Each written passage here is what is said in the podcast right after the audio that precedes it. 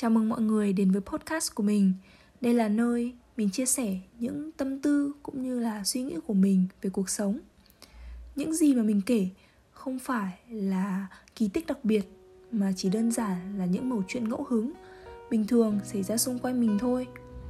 Thế nên mình hy vọng là thông qua podcast này, mọi người có thể tìm kiếm một chút gì đấy bình yên dịu dàng và mong là mọi người sẽ thích những gì mình chia sẻ nhé đưa em về chốn bao la, nâng phím đàn. Dù em về chốn hương hoa, trong giấc ngon. Về nơi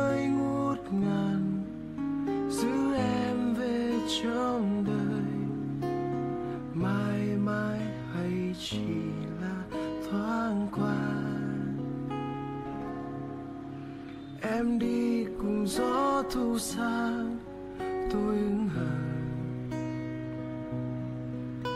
miên man là ánh dương kia sưởi ấm lòng tôi. Dường như đã tàn, phút giây đẹp trong đời. Em biết tôi dành cho em. Vừa nãy mình đã đi lạc. Vì mình đã kết thúc một ngày dài mệt mỏi, Nên đã đi lên nhầm tàu mà chẳng hề hay biết. Ngồi trên tàu mình cũng bận rộn với chiếc điện thoại, Nên cũng chẳng mảy may để ý. Mãi đến khi đi được khá lâu thì mình mới ngẩng lên nhìn xung quanh Và phát hiện cảnh vật thật lạ lẫm. Đây không phải là lần đầu tiên mình đi lạc nhưng có lẽ là lần đầu tiên mình bình tĩnh như thế. Mình xuống tàu, Khung cảnh lúc 11 giờ tối thì vừa lạnh, lại vừa vắng vẻ. Nó làm mình nhớ tới câu chuyện lúc mình mới sang Đức. Khi mình đi gia hạn visa ở sở ngoại kiều, Lúc đó điện thoại mình còn bị sập nguồn nữa. Lúc đi mình đã đi cùng một người bạn bằng xe bus nhưng lúc sau thì cô bạn đó lại đi về trước. Đường hôm ấy thật sự rất tối. Xung quanh còn nhiều khu đất bỏ hoang Và đường lớn với những chiếc xe phóng vun vút. Tuy nhiên, mình đã bật khóc. Chẳng hiểu tại sao nữa. Có lẽ là do mình bất lực Và tủi thân. Cảm giác lạc lõng khi chỉ có một mình. Sau khi chấn tĩnh mình thậm chí đã chặn đầu xe ô tô để hỏi đường. Vì thật sự lúc đó không có bóng dáng một ai đi bộ xung quanh cả. Đương nhiên, hoàn cảnh lúc này của mình thì khác. Mình hiểu với nơi mình ở. Cũng biết chắc một điều là dù thế nào thì mình cũng sẽ tìm thấy đường về. Thực ra, con người cứ hay vẽ sẵn trong đầu một con đường. Và chỉ cần đi chệch đi một chút thôi người ta sẽ coi nó là lạc, sẽ hốt hoảng, lo lắng, hoặc coi như là một sự không may. Nhưng chẳng biết tới lúc nào mình không còn đặt nặng mọi thứ nữa. Nên mình chỉ xem nó như việc đi những con đường khác, tuy vòng vèo hơn một chút, tốn thời gian hơn một chút. Nhưng mình vẫn chạm được đích. Bằng cách này hay cách khác, thế là đủ. Hôm nay mình thậm chí còn không dùng đến Google Maps hay phải hỏi han bất kỳ ai. Mình xuống tàu, ngay khi biết mình đi sai hướng. Nhìn kỹ xung quanh một lượt. Sau đó mình đọc bảng hướng dẫn, được dán ở mỗi bến chờ. Ở đó ghi rõ mình đang ở vị trí nào và các bến ở hướng khác để mình có thể tự định vị và chọn tàu phù hợp.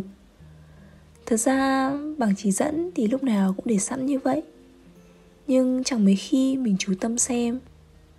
Mình vốn không cần quay lại bến ban đầu và bắt tàu đúng, mà có thể đi đến một chỗ trung gian nơi các con tàu giao nhau.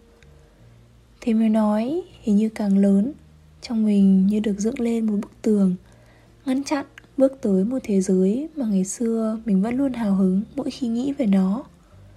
Đó là thế giới của sự khám phá và tưởng tượng nếu không lên nhầm tàu, mình sẽ chả biết được thành phố này còn tồn tại vô số những góc nhỏ mà mình vẫn chưa từng ghé thăm. Trẻ con có thể vui vẻ chạy theo những thứ nó muốn mà chẳng hề nghĩ tới việc đi lạc.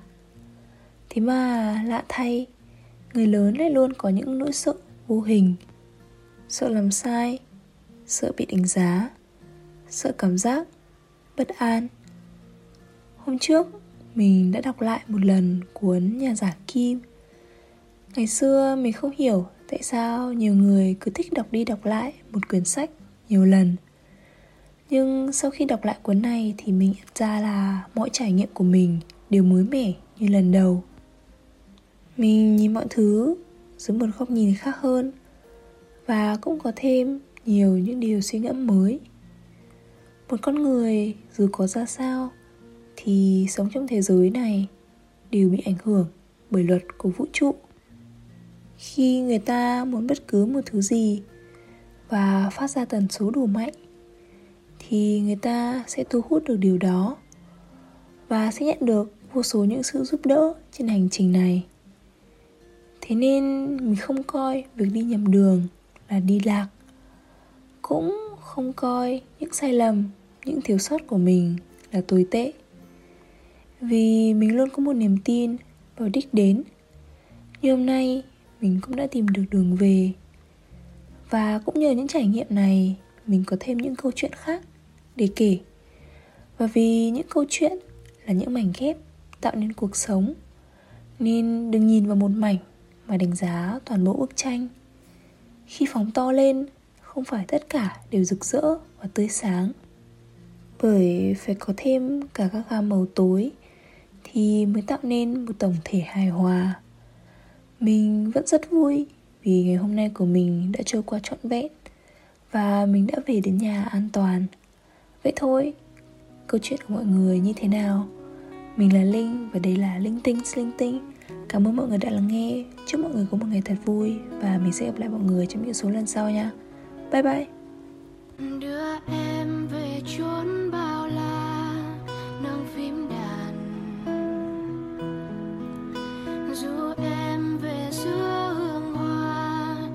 trong giấc mơ.